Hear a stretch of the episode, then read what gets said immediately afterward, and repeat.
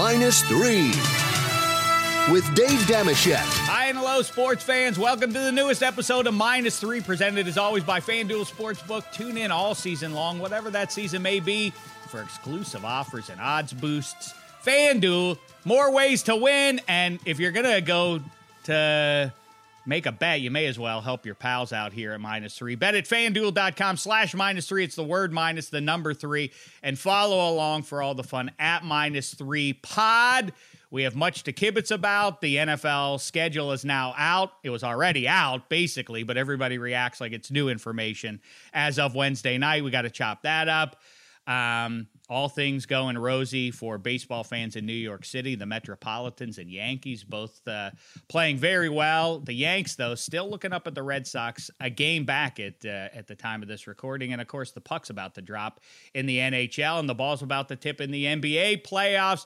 Here to break it all down with us, as always, on our second episode of the week, it's the great Kevin Hench. What's the poop, fella? Oh, good to be with you, Shaq. It's it's bad times in Boston, as you can. It, the Celtics. Yeah, I, I was. I, know. I was glad to. Uh, I mean, I was happy to be right, I guess, when I, I told our listeners uh, that Celtics would not show up against the Heat, and boy, boy, did they not. Good call. Good uh, call. And and uh, and then uh, and then the Red Sox are. Um, I think they're. We we call it now regressing to the mean. Mm-hmm.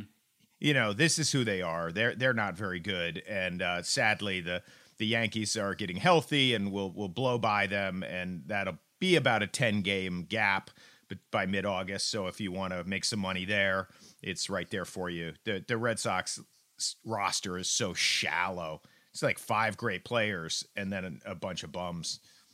Well, I gave uh, on Extra Points with uh, with Cousin Sal. Uh, that episode is out there for you to to go listen to. I gave you Jameson Tyrone down in Tampa um, to keep the Yanks roll going. Bet on that one, and also take the under. Um, double up on that one. Yanks win and under eight and a half is the way to go there. As we jump into our best bets quickly, though, go back and listen to the first episode of Minus Three this week. If you're a puck enthusiast, specifically, we're focused in on the mighty East Division. The Isles and the Pens are going to get going. Spaghetti said just before we started rolling here that it's now been announced finally. I mean, what in the hell, N H L? The, the N F L doesn't kick off for four months, and we knew who everybody was playing Um, after New Year's Eve. Literally, we knew pro football team schedule next year before we knew the drop of the puck in the N H L playoffs this week. Get your act together, N H L. Okay, fine. Um, but uh, so that's set, and then we have the Caps and Bees getting ready to get it on as well. We'll get into those best bets, but like I say, Josh Yowie from The Athletic joined earlier in the week for a breakdown of those two matchups uh, to help get your mind right before you put your wager down there. And then for pe- people who like sports and or true crime, a cold case to beat the band, me and Yowie deep dived on the nineteen eighty-nine heist of the Hart Trophy that should have gone to Lemieux. Instead, Gretzky stole it. And um, so we deep dive on that crime and uh, and and try and solve the reasons behind it. Go back and listen to that one. Anyhow, to the here and now, Hench, start us off your best bets for the coming few days. Okay, well, uh, right out of the gate, uh, you know, I like the Bruins to come out of the Mass Mutual, and I, I liked them against the. Whoa, the evil, you're just I, jumping I, to the end, huh? No, All no, right. no. Well, I, you know, we got to get there first. So I, I like them against the evil Caps and and Doctor Evil Tom Wilson mm-hmm. uh, Saturday. I think they'll they. I think they. I, I think they're considerably better than that Capitals team right now. I mean, when you watch Taylor Hall, the jump, he's resurrected David Krejci. Like they, they look, mm-hmm.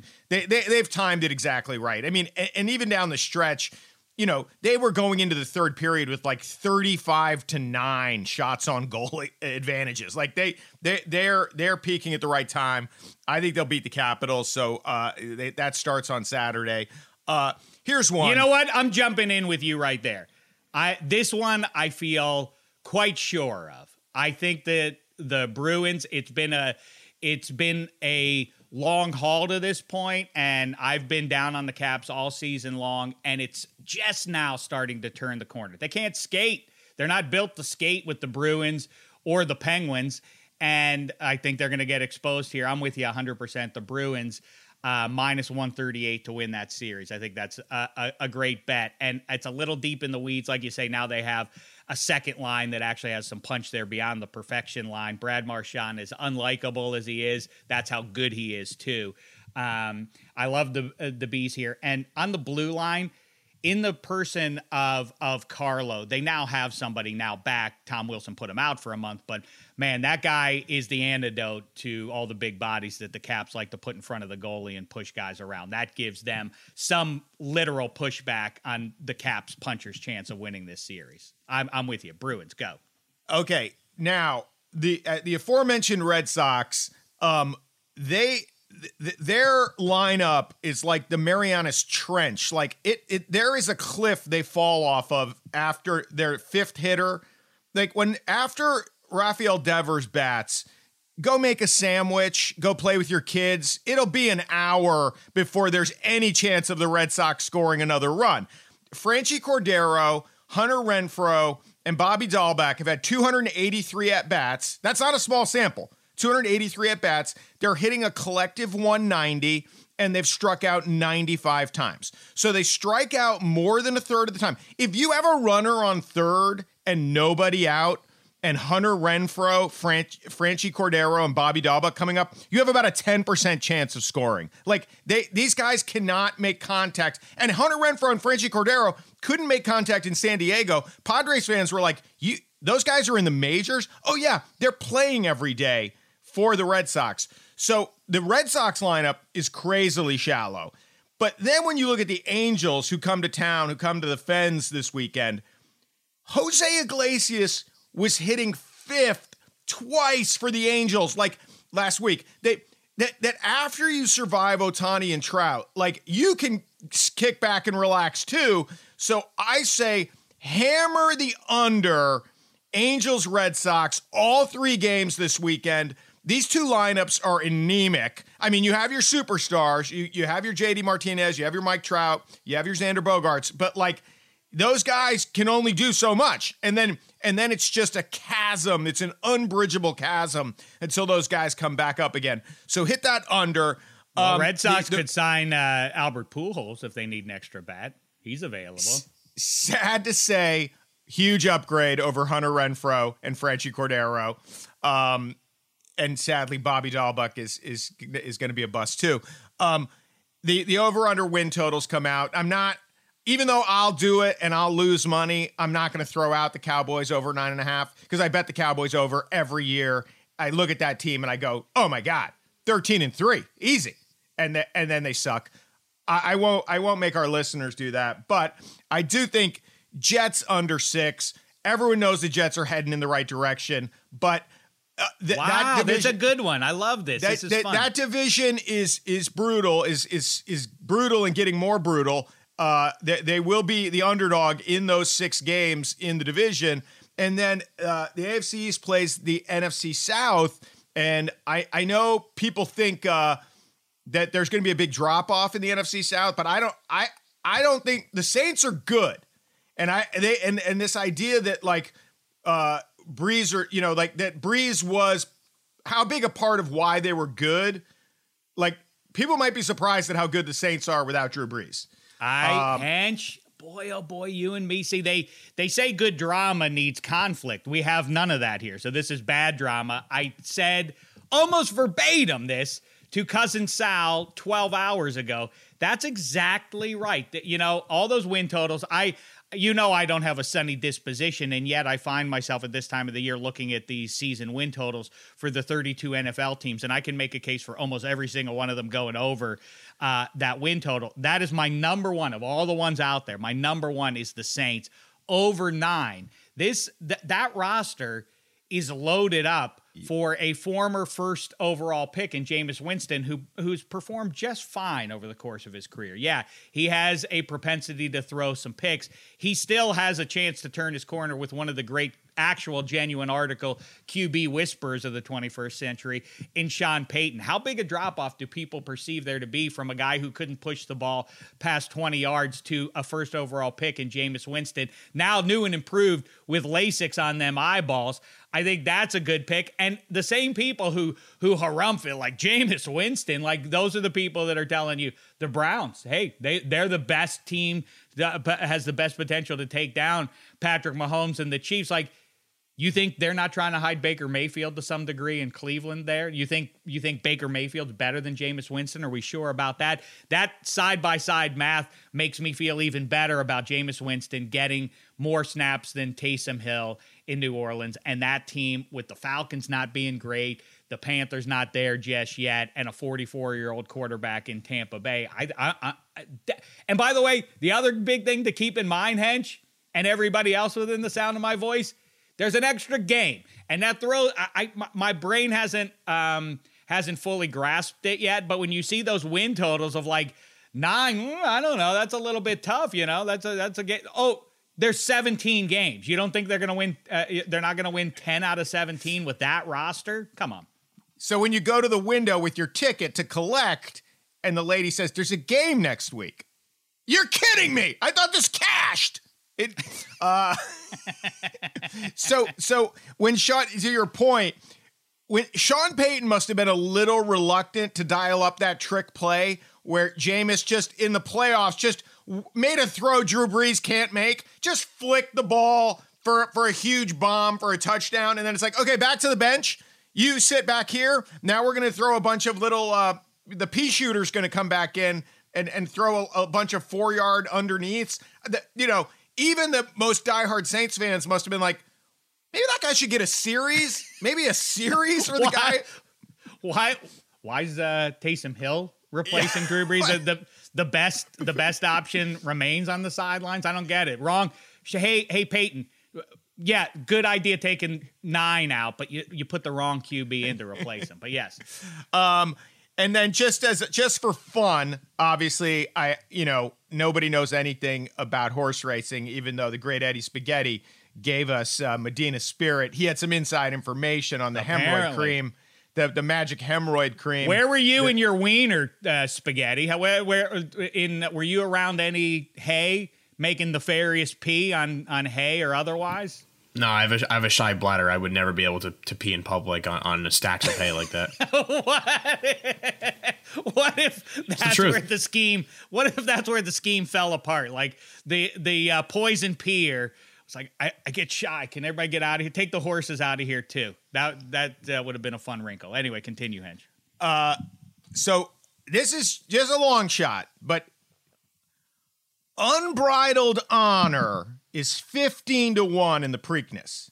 Okay, so Unbridled Honor is going up against Bridled Dishonor. Ooh, Medina what? Spirit, right? This is this is the story. This is the story.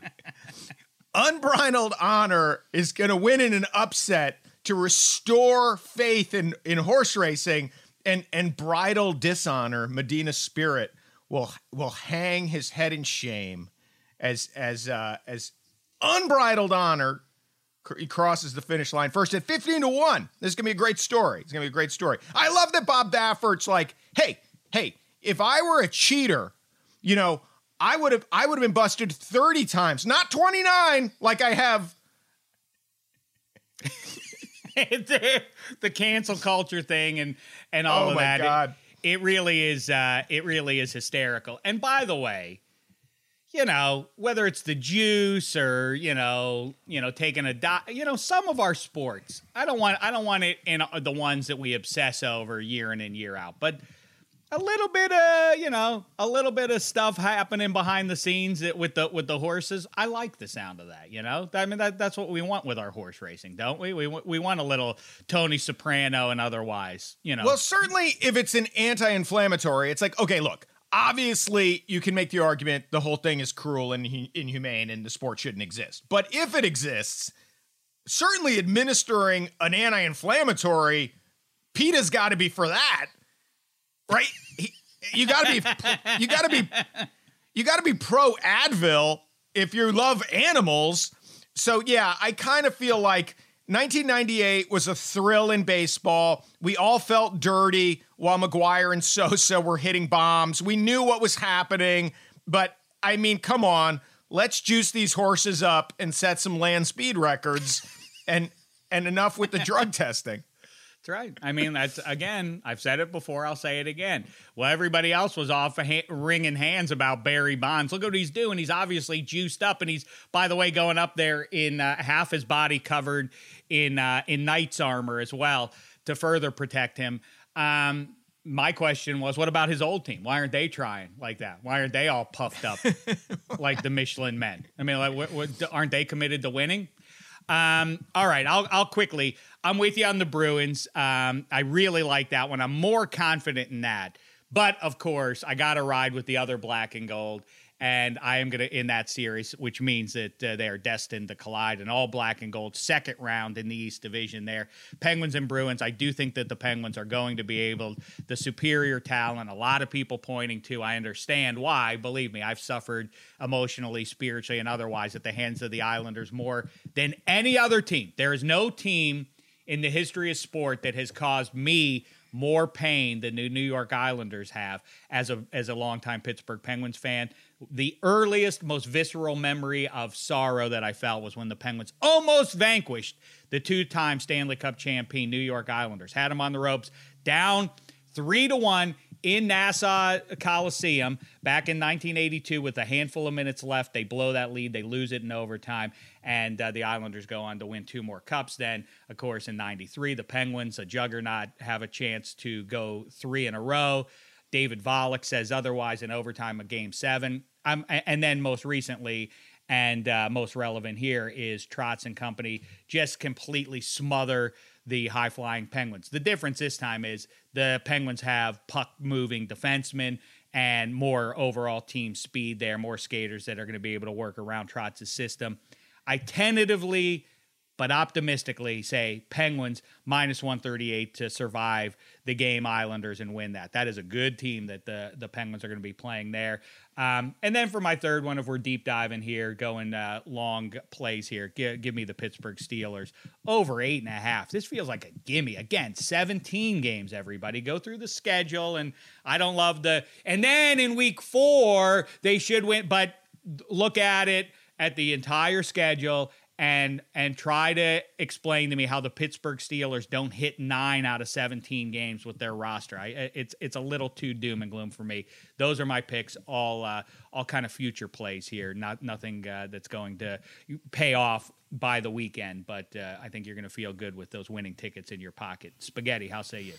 Yeah, to start with hockey quick, I won't go uh, too into it because uh, Hench broke it down, but I'm I'm with the Bruins. I mean, in our extra points company-wide draft, I took the Bruins, so I'm going to ride with them. I think they're the most complete team. To win the team. Cup?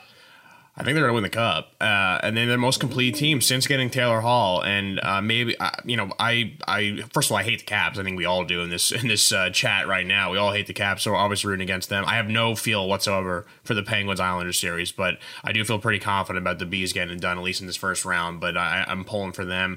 Uh, quickly, with an N B A pick, I have an N B A pick for tonight. The Knicks clinched yesterday.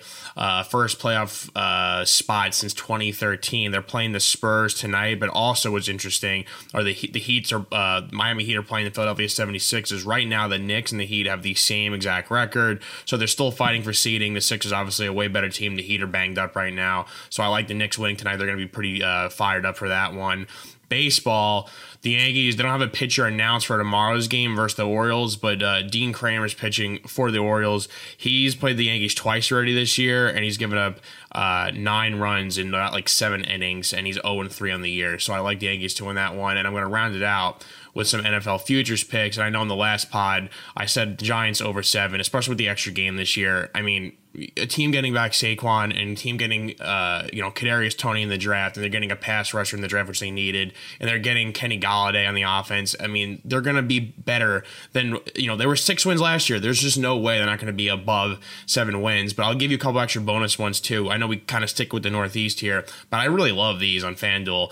Uh, I was looking at the Denver Broncos Uh, over under eight and a half at minus one twenty. The over's uh, minus one twenty.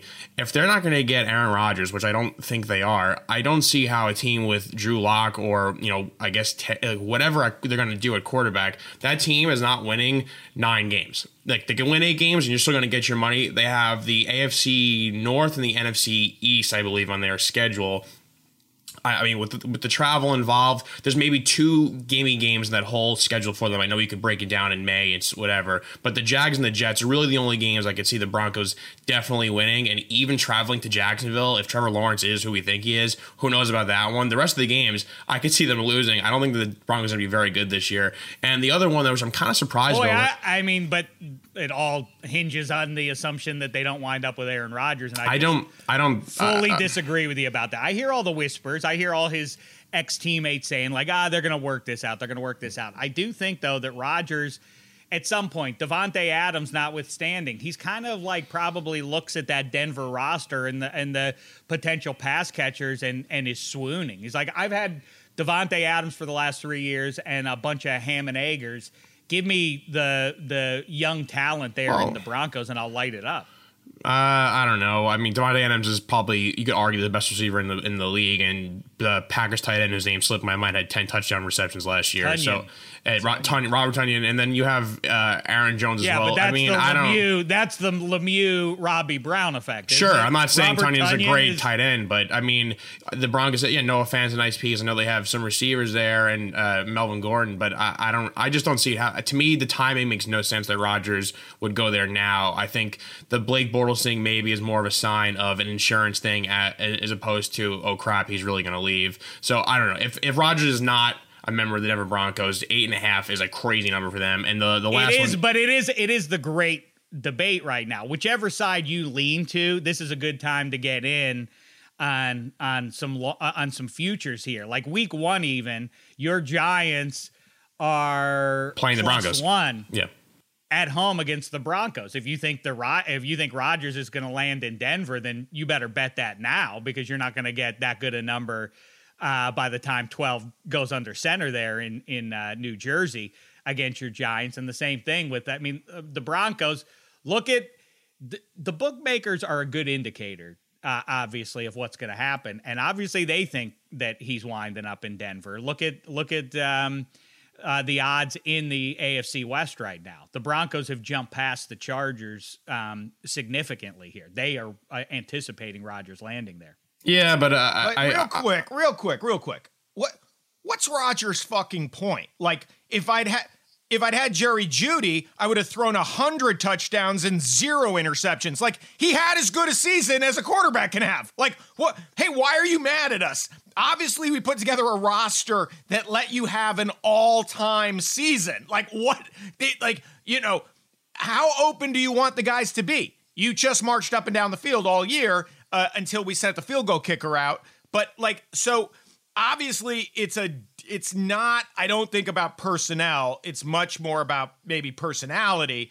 And I love the Bortles pickup, because it's like if if Jordan Love rattled him, it's like, no, relax. We're picking up Blake Bortles to prove to you you're our quarterback. Could anything prove, like, obviously this guy's not going to take a fucking snap in a game. You're our guy. Uh, but I agree that you can't. I mean, I did this actually at the beginning of the N B A season.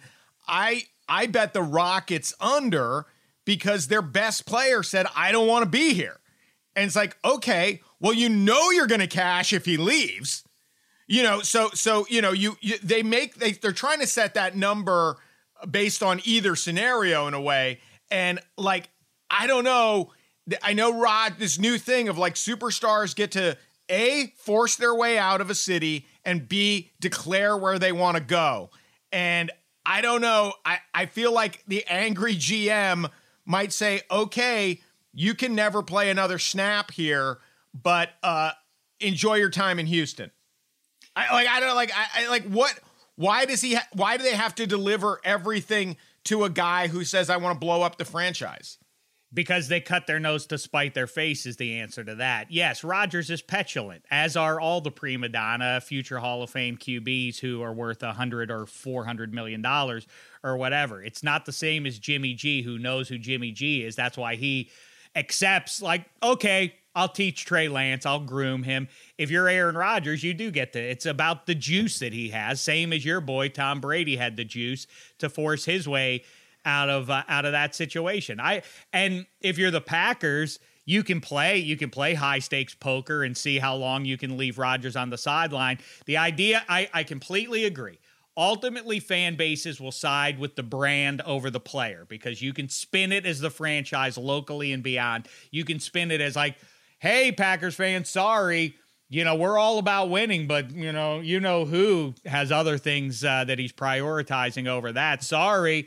Um, and then at some, when push comes to shove, when I'm paying to for season tickets and I'm excited about the, oh, it's a tradition perennially here up in Wisconsin to watch our guys in green play in the snow of the playoffs and make another Super Bowl push like that. It's easy to spin that against the, the guy who's holding you back there, but are you going to really give up the, the bounty that Rodgers is going to get, get you? I mean, you're, you, if you, you could either be like, yeah, let's let's spite that S O B and make him sit on the sidelines in street clothes.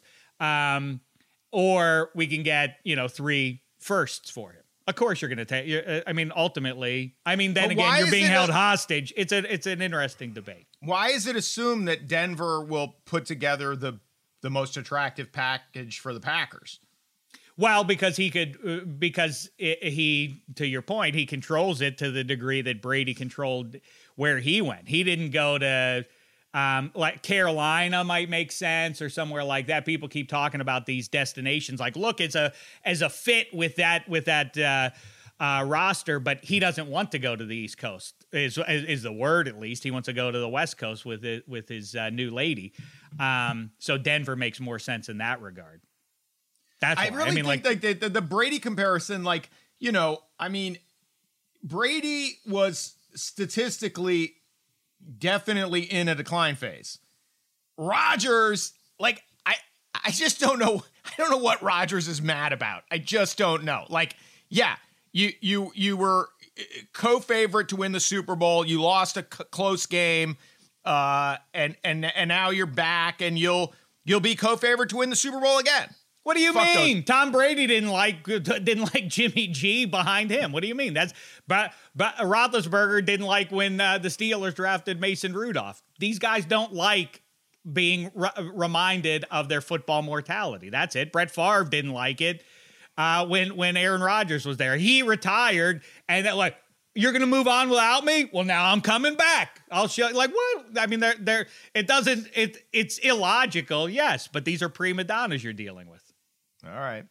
I mean, what do you mean? That, that, all right. That's that's that's the fact. No, Russell I know, Wilson but I doesn't just, like, like. I feel they're like, all I complaining. Like, yes. I feel like Tom Brady and the Patriots had a much better argument for mutual divorce.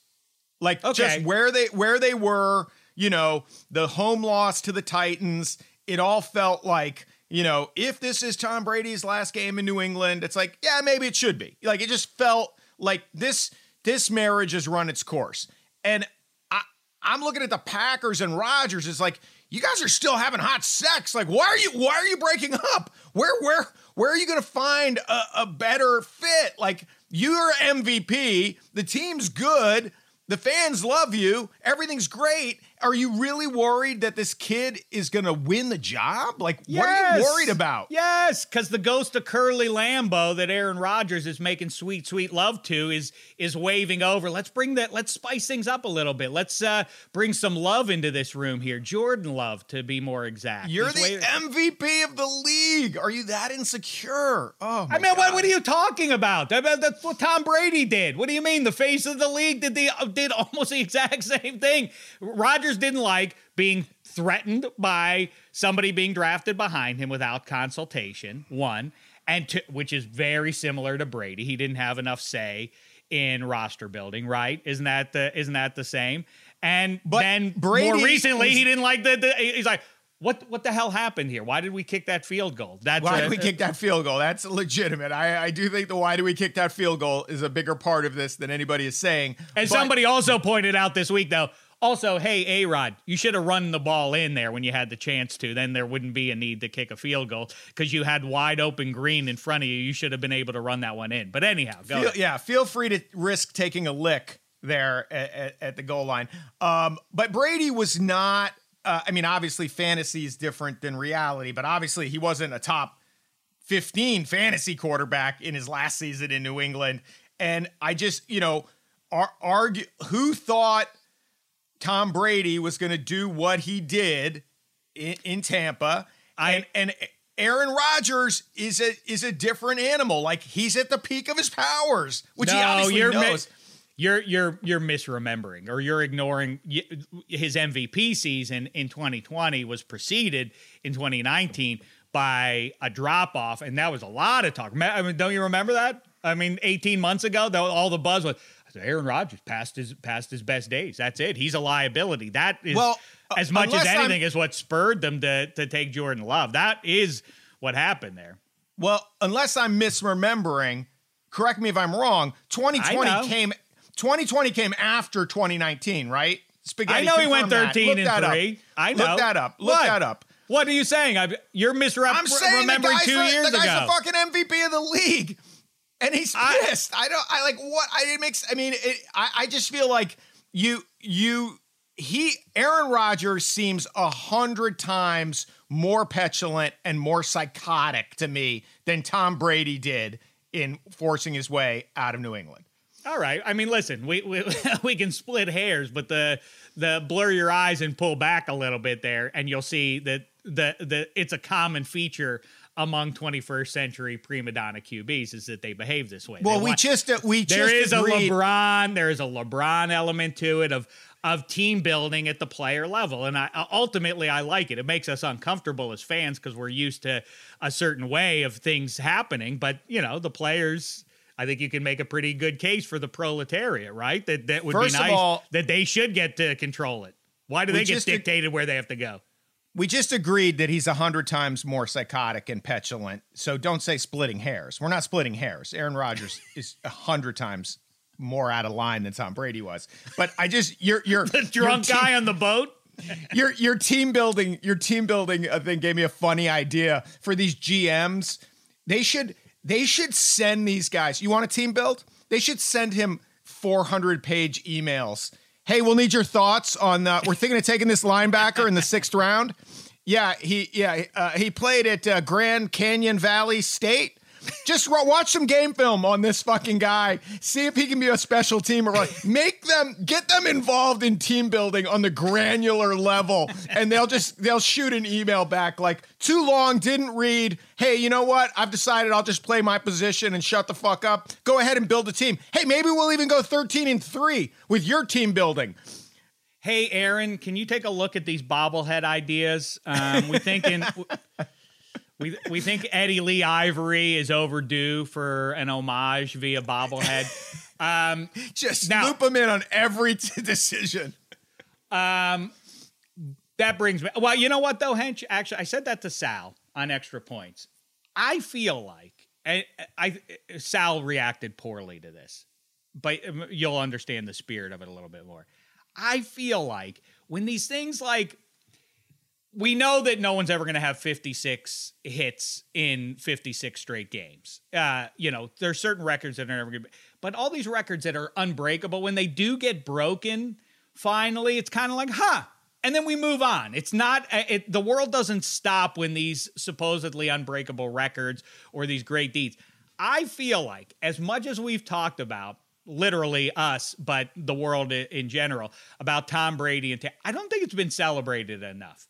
It's so anomalous in history that we're that I don't think we're ta- in in forty years, in fifty years, will we look back and say Tom Brady at the age of forty-three left his dynasty, moved down to Tampa, and won a Super Bowl? Do you think in, you know, like I say, a half a century from now, will we look back at that and say, what the hell happened in February of twenty twenty-one that that old man went out there and won a Super Bowl, or will it just be uh, a distant memory for people?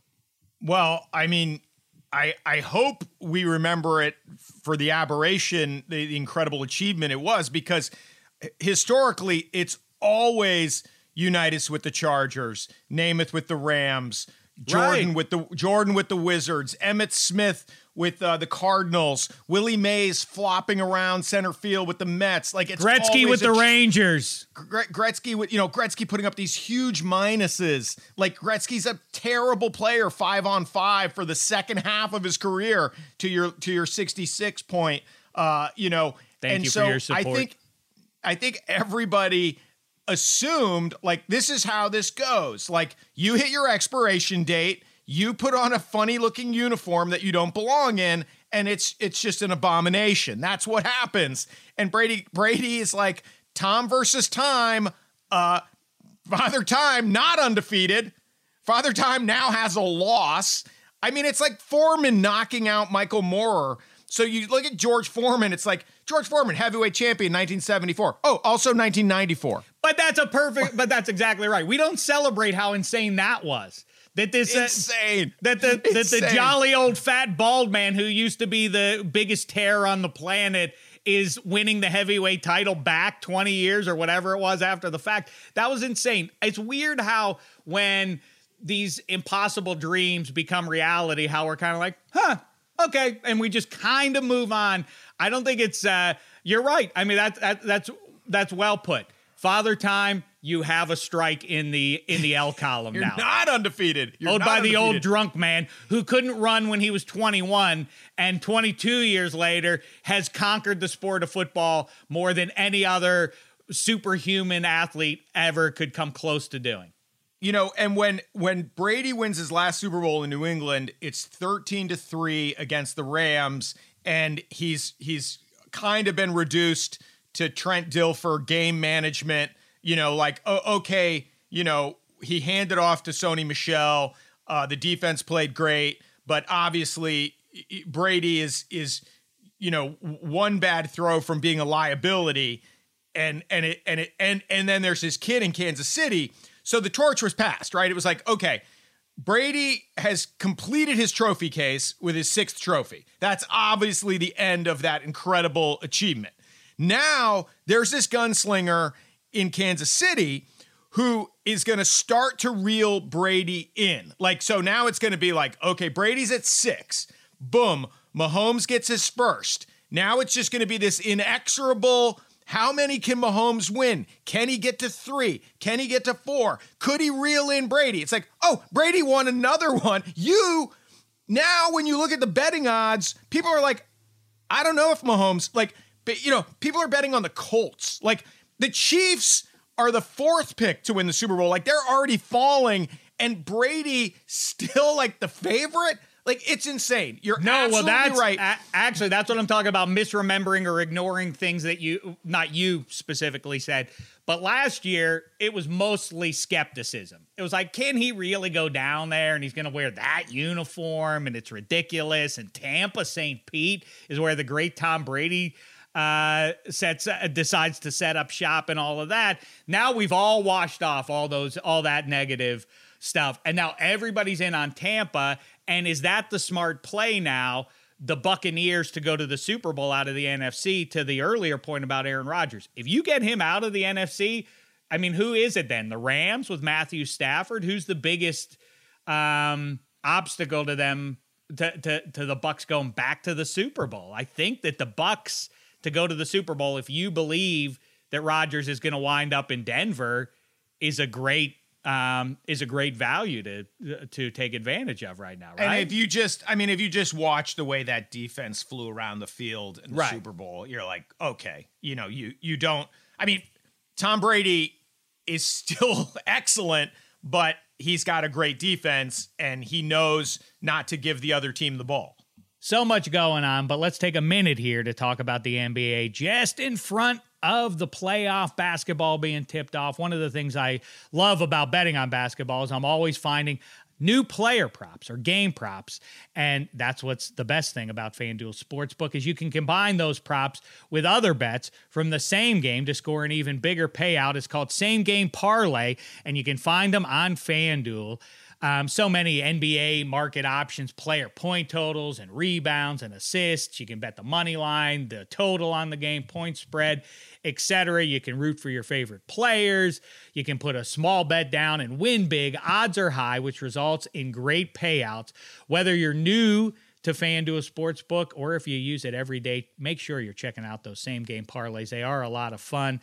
Eddie Spaghetti, which one are you looking at right now? Well, the game I like on Saturday, the Chicago Bulls are coming to Brooklyn, the Barclays Center, to play the Brooklyn Nets with James Harden back. Look, they need to win every game to try to get that top seed with the Sixers right there with them. So, you know, they're going to have to come out, you know, full force, try to blow out the Bulls. I like the, the Nets a lot in this one because they probably want the top seed, and we're getting right close to crunch time with the, the playoffs approaching. Boy, I don't know. I don't know if I'd rather get the Sixers or the Nets. I guess the answer is neither of the above, but you win that play-in game and then you go to seven seed, you're going to get the Brooklyn Nets now with James Harden. I don't know that that's actually a prize, but you will get a prize if you bet the same game parlay and you do it. If you haven't tried FanDuel Sportsbook yet, listen up. New users get a risk-free bet up to one thousand dollars.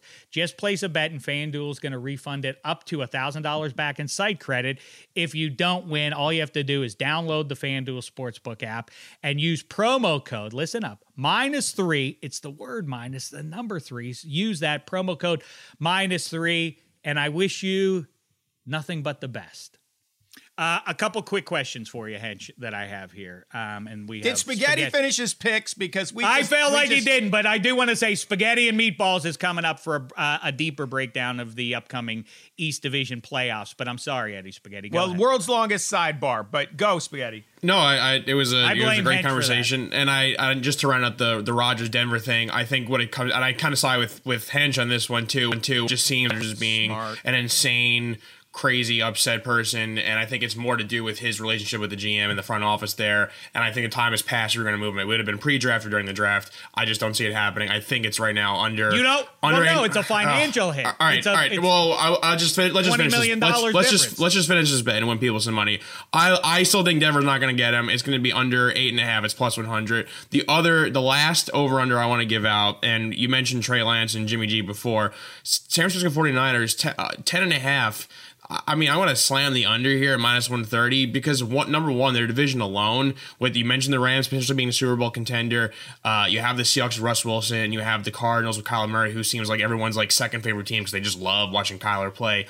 The 49ers would essentially have to have a winning record versus those teams, if not sweep at least one. I don't see that happening. And Trey Lance versus Jimmy G, when you have this kind of quarterback controversy where you have one guy who you don't believe in and you have one guy who hasn't really played meaningful football in quite some time, and the football he did play was in a lower division, and now he has to learn how to play quarterback in the National Football League in a very tough division. I just don't see them winning eleven games at all. Um, and I know Kyle Shanahan is an offensive genius, but Matt Money-Smith was on here a couple weeks back saying as a head coach, like his record is not great, and I do think they'll be a good team for the future, and I do think that Trey Lance actually has a lot of really good physical traits that I do love, and they have good young offensive weapons, Kittle and Ayuk and so on, but with like Bosa coming back from major injuries and other guys are injured and all banged up, like I, I don't see them winning eleven games. I think the three of their opponents in their division probably are better right now, so that's that's an easy under for me as well.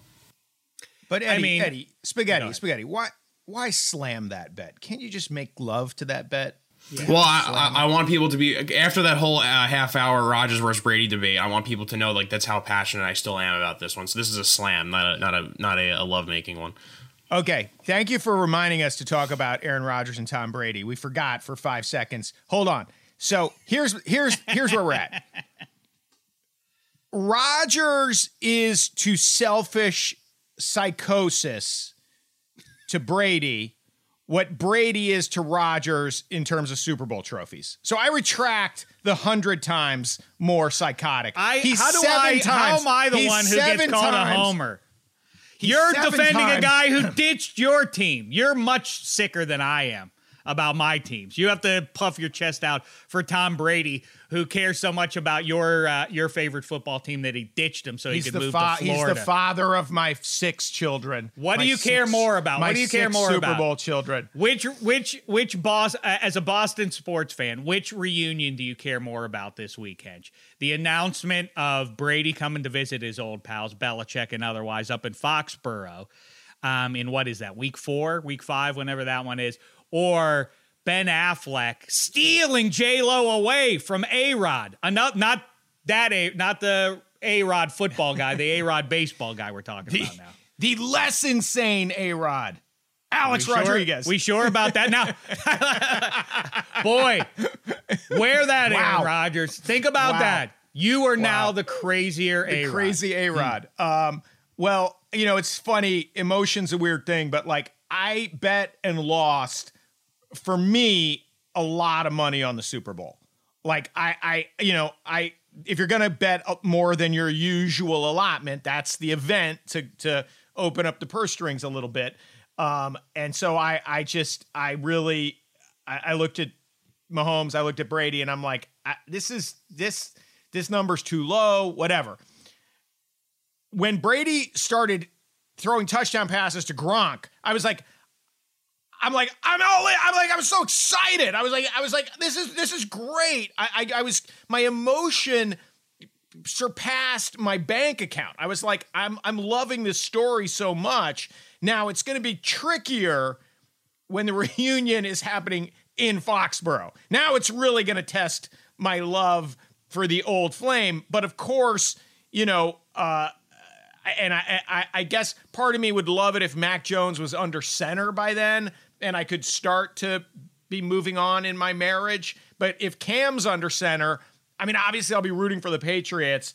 But if uh, Brady's... Obviously, you know, that's the big question. Do you know... Because people often have asked me as a, you know, a guy who grew up going to football games and basketball games in Pitt Stadium and Fitzgerald Fieldhouse as a child on up... versus my alma mater, Indiana University. What if they played in the Final Four, or prop more more likely now with the, the rising juggernaut in the Big Ten football scene, the Indiana Hoosiers football, Pitt versus I U in the Rose Bowl. Who do I root for? I always say, I, I, I wouldn't know. How could I make that? It's not a decision to make with my head. It's one that my heart and my gut will decide yeah. at, at the your time. Body will, your body will tell you. You know this. You know that you're rolling with the Patriots. Because you think I, it's the right well, thing I mean, to do, guess, and it is know, the right I, thing I, to yeah, do. Yeah, I mean, you know, you have some actual conflict there. Like, I don't give a shit about the Tampa Bay Buccaneers. That's just him. So uh, if they're and, one and, and two, and, though, what if what if the Patriots are one and two by the time that uh, they catch Tom Brady? Are you're really you're, what you're not accounting for is between now and this game is there being more dense in. Uh, in, in the, you know, the resume of Bill Belichick, like, oh, wait. So he went week one with Cam Newton and he wasn't good. And then he went to the kid, Mac Jones, who has thrown five interceptions over the last two weeks. And if, if something like that is what leads you into an undefeated Buccaneers game uh, against the undefeated Buccaneers, you're going to be like, man, I miss our guy. Please come back. Well, I, and a lot of it, of course, pathetically, will have to do with who's on my fantasy roster, right? We've all been there where your your your black your Steelers are playing against your fantasy quarterback, and you're like, this could be a shootout. I'd live, I could live with it. You know, I, I, it's so pathetic. I had Priest oh, Holmes they get once. The Steelers defense gave up a, a gave up a touchdown to the Bengals. Which Bengal receiver caught it? Yeah, which uh, Bengal, so, uh, I. I had Priest Holmes. I mean, my only championship. It's so pathetic. I'm so bad at fantasy, but I had Priest Holmes carry me to a championship one year, and and it was the ultimate result. The Patriots won like forty-one thirty-eight. I think Priest had four or five touchdowns. It was like, oh, this is the dream. This is the dream. And he's getting that. He always scored from the two and a half yard line. Like he would just go wide and like, he's going to make it to the cone. Yes. Uh, yeah. So, so I, I can't imagine that I'll have Brady again in fantasy. Although I did win a title with him last year. For all you which, know though, Hench, I, I don't, nobody cares about your minor league thing with, uh, yeah, I know, I know, I know, I know. I said, I'm going to do a rogue league. I'm going to stick it to no. everybody. No, this um, wasn't even that. This wasn't uh, even that league. This was my this was my A-ball affiliate. Oh, That's okay. why I don't count it. I don't count it as a real title. Like all the well, ones I was gonna, won. Well, like I was going to, that's what I was going to say. Like, you're, uh, don't worry. You may not even have to worry about your fantasy team. You may not have one if uh, if the kickout powers turn Look, the light, the hot, the why, white hot light onto you, onto the henchman. Why do you think? You. Why do you think I keep Dratch around? You know, Dratch, Dratch is to me what your what co-owner Kamala, in our league. What right. what what what Kamala is to President Biden, right? Like. You're you're you're you're gonna be like, uh, I I want to get rid of Hench. He's a fucking loudmouth. I can't stand the guy. Oh, Dratch. I I, I don't. I, I can't. I, I can't. This guy's a sweetheart. Dratch. No, is you're you're kind of like Belichick, and he's like Gronk. Like that's kind. It's that dynamic. It's just like, physically. Ah, no, just so physically. Gr- Only physically.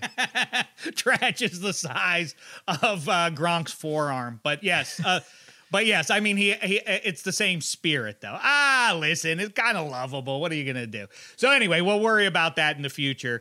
Um, but I do think, so bottom line, our favorite over-unders in the N F L to play right now. I think it a, a lot of it hinges on, as we say, where Rodgers goes um, and, and the assumption you might make now. And you do have to, I mean, it is gambling after all. So you kind of are gambling on where you think this goes. If you're on Spaghetti's side um, of things, then I think it, it, he is right that it's a little too lofty a win total for the Broncos. But if he is there, now what a what a value that one is. And I'm bullish on the Saints going over nine with Jameis and Taysom, and I don't know what else Sean Payton has cooked up there. Patriots total, though, just to round it out here, Hench, give us your pick there. Over nine, you can get at minus one twenty right now in the East, which should be tougher. The Dolphins and I, you know, to me, you you say the Jets going over six. I don't know. The the the roster is better than that, I feel like. Um, I would do, I would stay away from the Pats. That's a that's a, once again Vegas has put the number at the exact right there, right that's place. Right. You know, you're like ah. Um, I if you with a gun to my head, uh, you're you're paying a little bit for it with the minus one twenty, but the seventeenth game I guess would tip me over nine and you know nine and eight, and you push ten and seven. I guess I'd take the over, and I think you got to take the Cowboys in the East over nine and a half. It's not going to be a repeat. I oh, think, I will. Uh, oh, I will. I will for I, sure. Well, I am too, and and and of course, like talk about just living in the rearview mirror of what most recently happened and reacting to that. The assumption that the East is just going to be junk again is uh, is is too presumptuous in my book. That yeah, the, their defense isn't going to be great, but I do think Dan Quinn is one of those human beings more cut out to being a coordinator than he is a head coach. I think he'll tune that defense up at least to get it near mediocrity, and the offense should be dynamite. So I say take the Cowboys over nine and a half at minus one thirty there. The rest gonna, of the division, we're gonna I'll bet, re- we're gonna bet the Cowboys over, and there, there, there's gonna be one game where they lose to the Redskins. No, we don't call to- them that anymore, Hench. How dumb that, that, is it that they talk about things that we don't talk about enough in the here and now? It's like, that could never happen. You couldn't be a team without a team name. And like, it's been a year now. Like where the, we just move on kind of nicely. Yeah. The Washington, the, the W F T, what the hell are we doing? Let's go. You're one of thirty-two on the planet Earth. Name the team already. Anyway, uh, continue. Uh, so they, so they lose to the Washington football team.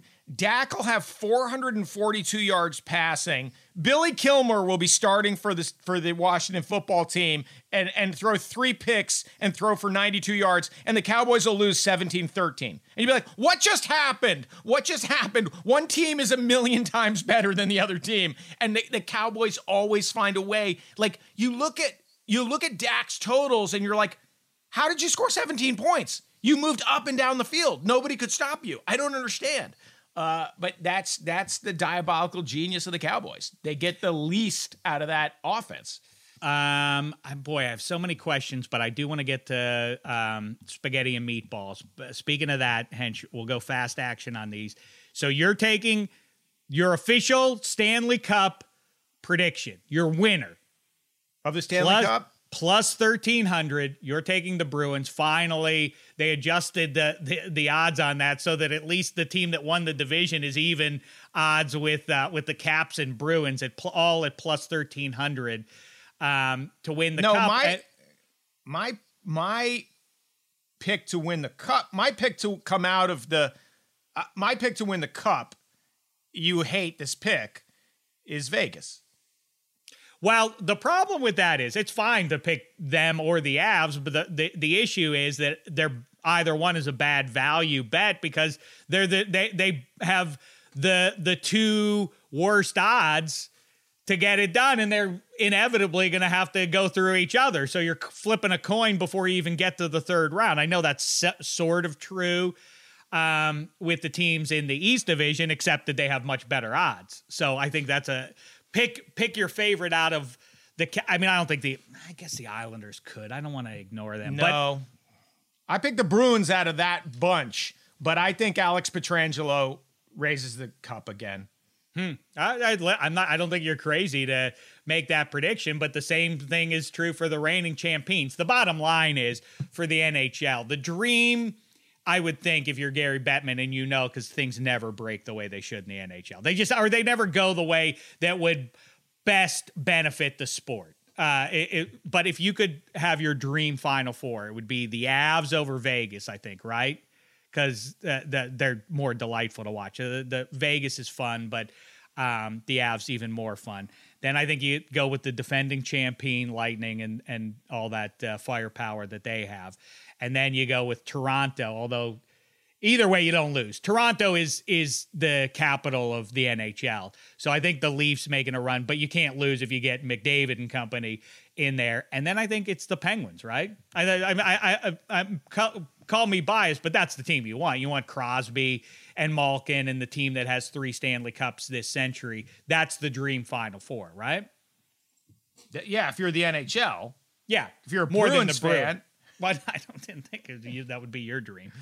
Um, and you and you like uh, Rask because that's who's going to get the the call. I yeah, think. You know, I mean, he he he he had his uh, he had his arms wrapped around that Conn Smythe Trophy, and then uh, Kelly Sutherland just looked the other way when uh, Noah Lachari was assaulted. So the, the Blues get that tainted cup. Uh, still with us. We if we get a Bruins and Blues series, we got to get Ham on the show so you guys can have that debate again. Uh, last question, because Eddie Spaghetti has it on the rundown. There's a shortage of Chick-fil-A sauce, apparently. What's your favorite sauce? Not from Chick-fil-A, right, now, in life. Uh, well, it's funny. I had lobster last night.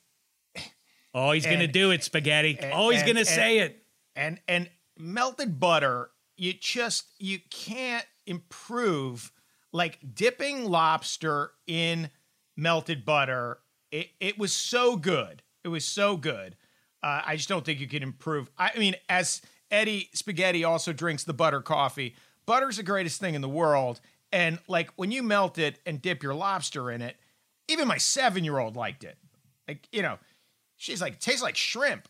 Uh, but in terms of restaurant, well, let me sauce, just say this to you. Uh, first of all, I'm vain, so I'm offended because that's one of my favorite points on the planet Earth is lobster. This is kind of really what over the last year has been laid bare for you Patriots fans. All this time you thought like Belichick is lobster. He, you know, he's delicious. In fact, you know what really mattered more? The drawn butter name, Tom Brady. Once you took the to- uh, took the drawn butter away and moved it down to Florida, all of a sudden it was just some shellfish. You know, it was nothing. Um, yes, the drawn butter is the true star, and that that that somehow the restaurants of the world have duped people for decades, for generations, to come in and pay top dollar for lobster. How about this? Just give me some drawn butter and bread. I'll enjoy that uh, almost as much as I do the lobster, and I won't be out eighty bucks. That's the that's the uh, the better bet. Continue. You could have a plate full of lobster, and then if you ran out of butter, you'd be like, oh, I guess I'm full. But as long as there's butter, like as long as there's butter on the table, drawn butter, you'll... You'll go into a claw, you're like, oh, I think there's a little, there's a knuckle, there's in the knuckle, I think there's a little, there's enough lobster in this knuckle to dip in this butter. But if there was no butter, you would just push away from the table and go, I guess we're done here. Yeah, the, the drawn butter. Now, uh, this is a local flavor, which which won't, won't mean anything to our fans in the Northeast, but the uh, the garlic sauce from Zanku Chicken locally. Oh, and you know, if you're looking good. for if you're looking to sponsor us, I don't know if we can have more than one sponsor. I don't know how these things work. Spaghetti will figure it out. But uh, yeah, the garlic sauce on the chicken at Zanku Chicken locally, uh, it, you, it it does to that chicken what butter does to lobster. I, I I appreciate that call. That's a that's a strong one.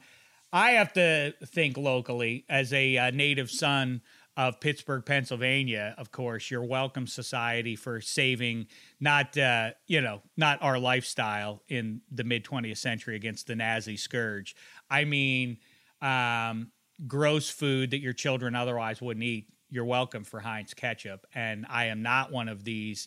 Um, you know, dictators like our mutual pal, Matt Money Smith, or as I call him, Matt Mowney Smith. He's Chairman Mowney, trying to tell everybody you're not allowed to put ketchup on your wiener past a certain age. I say, shame the devil to you, Matt Money Smith. I'll put on my wiener what I choose. Ketchup, not Hunt's ketchup, Heinz ketchup is the way to go. And I also spent time in Chicago, Illinois. The greatest, I don't know if you call it a sauce, but jardinera, spicy jardinera on a sandwich, that'll jazz up any average turkey sandwich and uh, and make it sing like you've never seen before. Spaghetti, how say you? Well, I am a fan of the Chick-fil-A sauce. I'm a fan of the In-N-Out sauce. It is good. I will say, I will say that Chick-fil-A sauce is good. It's really good. Um, I'm a fan of uh, like a queso, like a cheesy uh, melted cheese mm-hmm. dip. Um, sure. I will throw out another curveball. And it's not really a sauce, but it's something. It's an addition, a liquid addition to your food. If you could get your hands on, it's expensive, but if you get your hands on some truffle oil uh, to really like spice up, uh, like fries or something like that, I think truffle. I, I like the smell and taste of truffle. And I think that's a it's a quality addition. You guys, little fancy pantses. Well, one, one's off eating lobster and drawn butter. The other one's got his truffle oil. Um, I like, by the way, for restaurant ones, underrated. It's been around uh, forever. Is uh, McDonald's with the McNuggets, the uh, the sweet and sour sauce, and the barbecue sauce. Both very strong for your for your McNuggets. If your kids order a Happy Meal, make sure you get those included and dip your fries in there. You'll be glad you did. Um, I th- I feel like we could do another half hour at least. On well, this just one. real quick, real mm. quick, because we didn't really talk N B A, okay. And the playoffs are looming. Yes, I had this theory. I had this theory. Jaylen Brown, wrist surgery, out for the season. Um, you'll understand the analogy. Okay, nobody knows when it happened. Like, there's no there's no play it happened on. Like, you tore ligaments in your wrist, but we have no video of this happening. Is it possible that much like in Vietnam, when guys would shoot themselves to get sent home, to get out of that fucking hellhole, which, let's face it, that's what playing for the Celtics this year was, fucking Vietnam on a hard court, that Jaylen Brown just went into his garage, fucking got a hammer, and was like, I can't play with these guys anymore. I, I gotta end it. I gotta end it. I gotta mercifully get off this fucking roster because nobody will fight over a screen, including me, by the way, Jaylen Brown. Um, nobody will... Con- Teams do not shoot sixty-five percent from behind the arc if you're fighting over screens. They don't, if you're contesting shots. Like, the, the Celtics played the Blazers a week and a half ago. The Celtics bench hit their first thirteen shots, including eight threes, and the Celtics were down five. Like, they don't guard anybody. So I'm like, huh, Jaylen Brown, you've had enough. You need wrist surgery. Or, or maybe the doctor gets in there and goes, uh, this is fine. Your wrist is fine. I know, man. Just just write me a note. Just write me a note. I cannot I cannot watch this team not defend anymore. So that that's my conspiracy theory uh, about Jaylen Brown just having a, you know, a a break. Like, but much more much more entitled to it than Aaron Rodgers. Aaron Rodgers like, I don't want to play with a team that went thirteen and three. Jaylen Brown's like, I, I can't do it anymore. These guys don't care at all. I feel for you and Celtics fans, because this is the worst. I think this is the, about the, the worst way a season can go for you, is you muddle through the entire regular season and finally, okay, let's make some hay in the playoffs. Let's see what we can do here in the playoffs. And then uh, essentially on the eve of uh, of the postseason starting, one of your two key players. That's it. And so now your chances are uh, are zilch. And I know. I think our, you're. I think you're chances. Spot on. Even-handed comparison between being on the Celtics bench in twenty-one and uh, and in Saigon sixty-eight. Same. Well, set listen, yourself on fire. You Celtics, know, just sit in the street the, and set yourself on fire, Boston Monk. The, the Celtics' chances, you know, with Jalen's injury, that they, they fell from zero point zero percent to zero point zero. Like no fucking difference. This team wasn't going to beat anybody. They suck. They. They. I don't know. By the way. If Popovich was the coach of the Celtics this year, somebody would be dead. He would, like, I, I don't know, like, what is Brad Stevens watches these guys jogging around screens and there's no broken clipboard? There's no, like, he doesn't raise his voice. He just goes, come on, guys. We got to contest those shots. We got to contest the, those shots. That's the Damaschek curse. I put a pox on that team for, for making fun of me when I said that he was going to leave. Um, all right, listen, Hench. Gangbuster stuff. I could go on and on for another couple hours uh, about this, uh, or about uh, any number of subjects with you here. But you know what?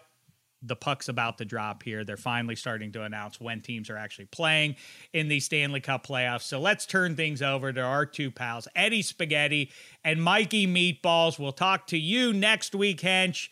And right now, let's talk some puck here with Spaghetti and Meatballs.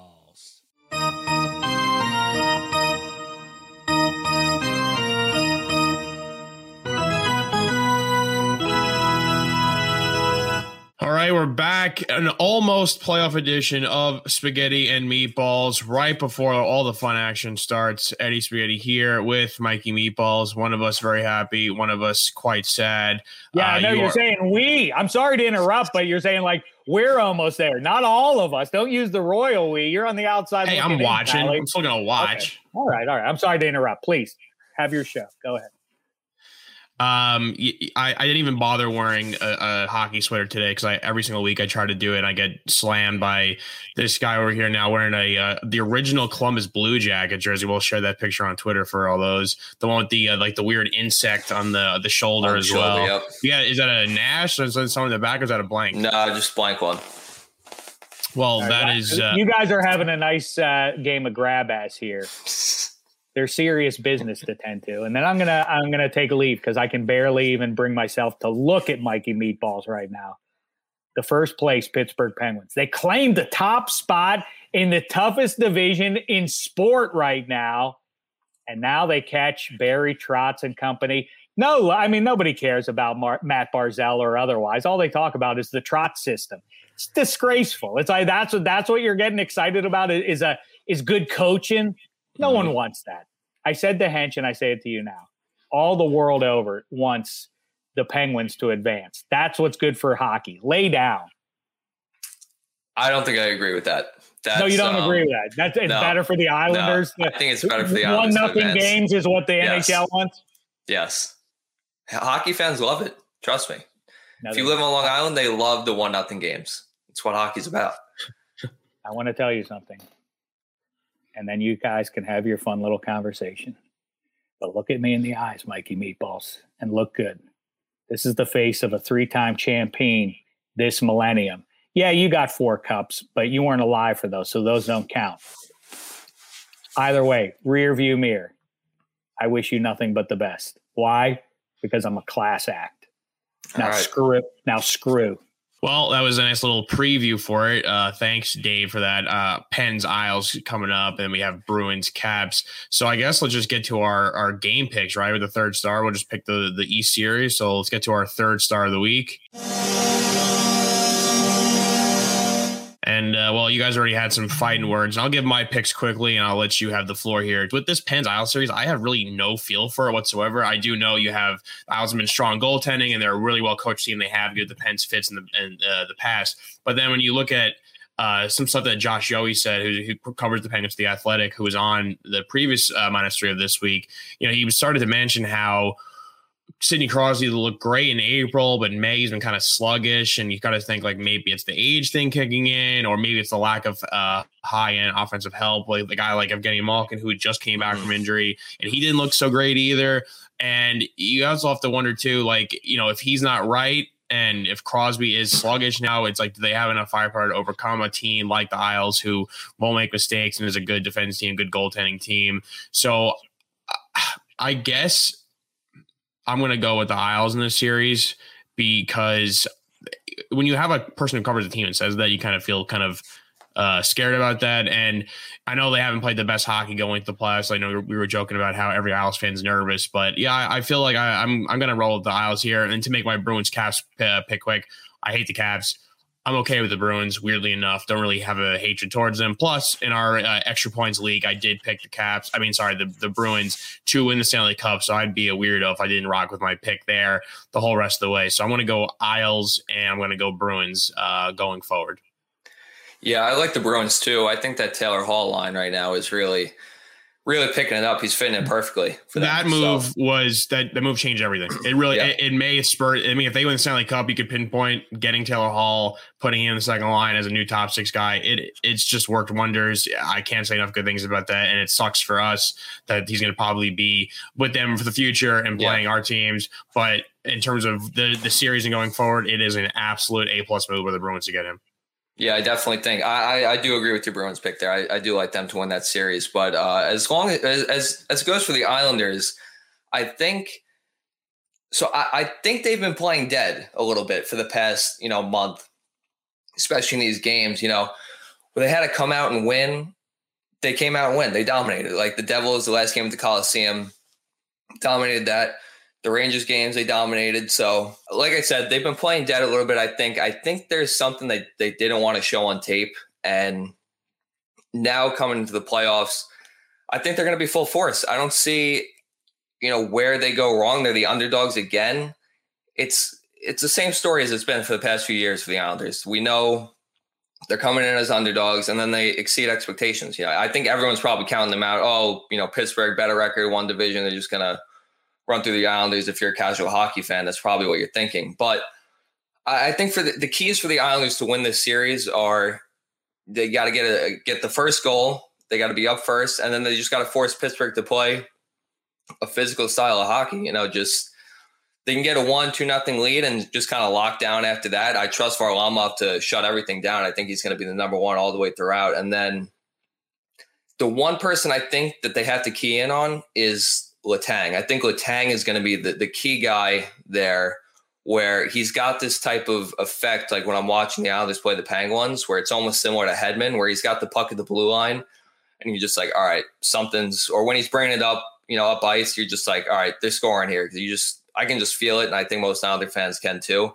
Um, so I think they just got to be tough in front of the net, no deflections, just let, you know, Varlamov see the puck, make clear, easy saves. And I, I think that's the key to victory right there. When you go goalie matchup between, you know, Jari and mm-hmm. uh, DeSmith, and then Varlamov and Sorokin, the Islanders definitely have the upper hand in it. Sure. I mean, uh, Jari has played well against the Islanders this year, and so has DeSmith. But overall, in the whole, you know, grand scheme of this, the, the year, Varlamov has been much better. So is Sorokin. Starting here with our second star of the week. Obviously, these stories are less important, but the playoffs on the way. But we got a nice big preview for you right there already. But some very interesting comments coming from Buffalo, uh, in particular with Jack Eichel, G M Kevin Adams, and I believe uh, who's a Reinhardt had a couple of comments too. But we'll stick with the Eichel stuff. Um, I mean, we all know the story. His weird year, injuries, didn't really play much. They're going to finish last in the whole N H L. Ton of trade rumors. He's going to go to New York. He's going to go to Boston. He's going to go to Los Angeles. Um, and then the season ends and the players have their exit interviews. And Eichel comes out and basically says that he's worried about Jack Eichel, like, first and foremost. And it seems like he's quite unhappy, doesn't want to be there. But Kevin Adams said that he never formally requested a trade. I'm not sure really how much that means. I don't think you need to request a trade to be traded. Um, I still, you know, I, I, odds are, and I think you would agree with me, that Eichel is going to be moved here. It's just a weird scenario when you have two of your top players, uh, Reinhardt and Eichel, coming out and saying that they are very disappointed with the organization and they want changes and they want to, you know, do what's best for them, uh, which to me makes it sound like they just want to be moved. So you know, his contract is big. It's and in the teams he wanted to go to, I'm not sure if they could really swing it. The Rangers would basically have to give up Mika Zibanejad and not re-sign him. And I just don't see that happening, especially with my prediction of they're going to re-sign Mika to probably seventy mil a year, and he'll be twenty-nine when the season starts. You know, he'll play out that contract. And I guarantee they're, I mean, not guarantee, but I, my prediction is they're also going to name him team captain because the Rangers did not have anywhere to see this year. If they, especially with Quinn gone, which we'll get to next, and they're not going to reunite Eichel in New York with his old coach, I don't see the reason or necessity to get rid of Mika, who is a guy that everyone loves and had an awesome season once he got it recovered from COVID, to bring in Jack Eichel. As in terms of the Boston Bruins, you know, they could probably get Taylor Hall on the cheap now because he said multiple times he wants to stay there. I'm not sure exactly what their finances are, what their plans are, but Eichel obviously has a history of playing in Boston. That's another opportunity for him. Maybe he wants to go to L A. Again, unsure of what their their the, the future will hold for him.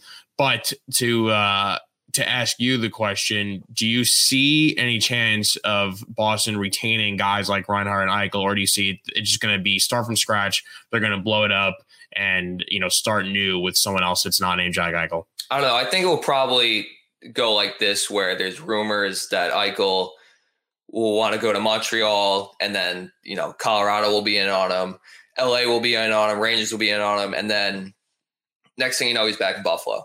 So really, wow, yeah, I don't, I don't know. I mean, I will say this. Let me, let me. What, what happens if they go and hire John Davidson and Jeff Gordon and David Quinn?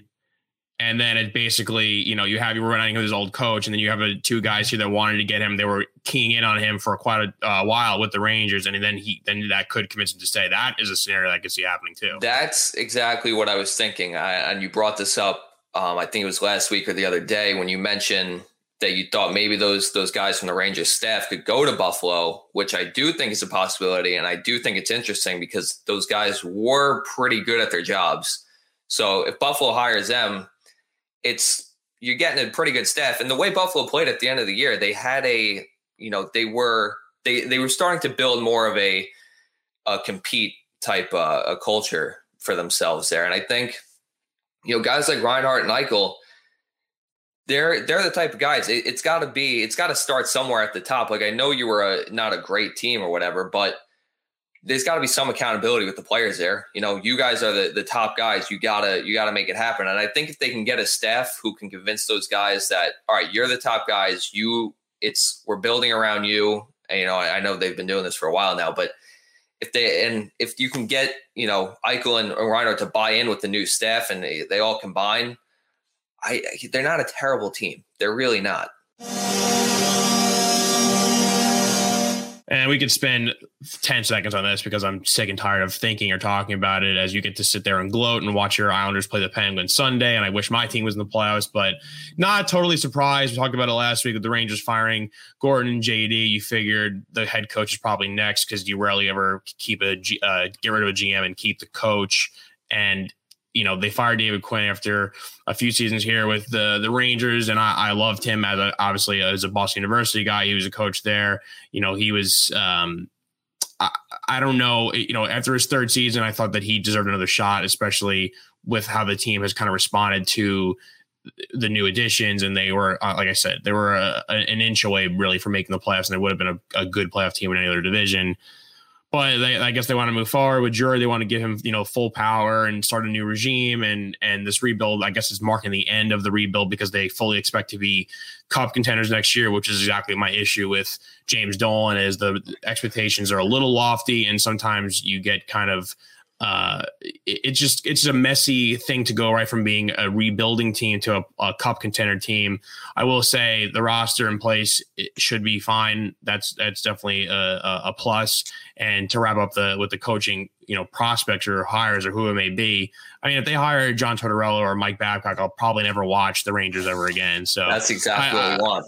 Uh, I know some people are saying like Gerard Gallant. It wouldn't be a, it wouldn't be an awful choice, um, but. Uh, I don't, my whole thing too with like getting rid of Quinny is ooh, I don't know if there's a better option, and he has such a good rapport with these younger guys, especially.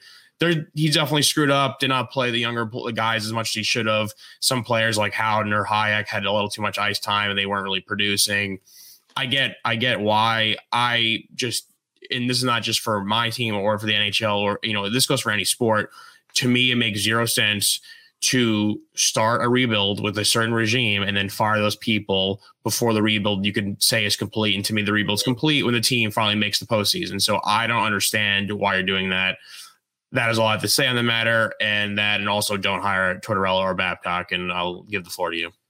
Yeah. Bring in, uh, bring in Torts. I think that's exactly what, what we just, want. Just block shots, right? Just make everyone like a bottom six forward, just block shots. That'll, that's that'll get you. That'll the, get you. The Columbus jersey today, because Torts is yeah. a, a free man. I think yeah. I will say, um, Columbus, I, I, I almost think Tortorella, he, he like sabotaged the season for Columbus themselves at, cause he wanted out. That was just, The, I know this is Mass Mutual East Division, but they were they were probably the most miserable team I watched all year. It's it's so funny with Torts, because he's a guy that when things are going well, he's fiery. You're like, oh, he's probably yeah. awesome. Yeah, obviously, American coach, so a little more juice in, you know, in our country here. And he's been there, done that with the Rangers already, where he's, you know, brought them on these these deep playoff runs. It's just like the game has passed him a little bit. You know, it's the same kind of thing with like what happened with Babcock. Like, yeah, he was a legendary coach all those years in Team Canada, all that, Red Wings. But uh, but the, like, the game is not what it used to be. It's not this thing where you have to have these grinder types and de- defensive style and blocking shots. Like they have the range, you know, talking about the Rangers, they have highly skilled players. You cannot bench them because they didn't like forecheck or backcheck. Or mm. It just like, oh my God. Look, I don't want to bore the people with this. We have better things to talk about with the playoffs, but yeah, you can see the pain I'm in. The only thing that's keeping me afloat really is just the fact that the roster in place, thanks to Gorton and J D, has been in a good spot. And I think Quinn himself did a pretty good job of bringing guys along. And I'd be a little more, I'd be happier with the firings if some of the younger players didn't really pan out the way I thought they would. But Buchneva's being great, and you saw really good flashes from Hedl, and especially towards the end of the season with Lafreniere and Kako, they produced. They were playing really, really good hockey on the ice. They were controlling the game if they had to. And then obviously Adam Fox, another young player who Gorton and J D picked up, and you know, with the coaching of of Quinn, you know, he's now a top two, I would say top two, three at the worst. Uh, Norris Trophy for the next few years, and he's, you know, a, a total, he's a beast, and he's done some really good positives for this team. So thank you, Quinn, uh, J D, and Gorton. But uh, I, I'm I'm I'm done. I'm done with the Rangers, and I'm fully focused on my Isles and Bruins pick, and that is it. Good stuff, spaghetti and meatballs. Listen, bottom line, I wish Meatballs all the best. I wish his uh, plucky bunch the best. But I am going to ride with the with the uh, I almost called them the Steelers, the Penguins. minus one thirty-eight to meet the Bruins. Also bet those Bees to vanquish the Capitals. Also my minus one thirty-eight uh, odds on that series. And uh, all those best bets we started the show off with, cash in on those if you're brave enough to do it. And uh, for Eddie Spaghetti and Mikey Meatballs and Kevin Hench and Josh Yowie for joining us earlier in the week. Go back and listen to that deep dive on the East Division. Um, we'll be back after the weekend to break it all down for you and project ahead into the N B A playoffs and beyond. Until then, thanks so much, sports fans. It's been a thin slice of heaven.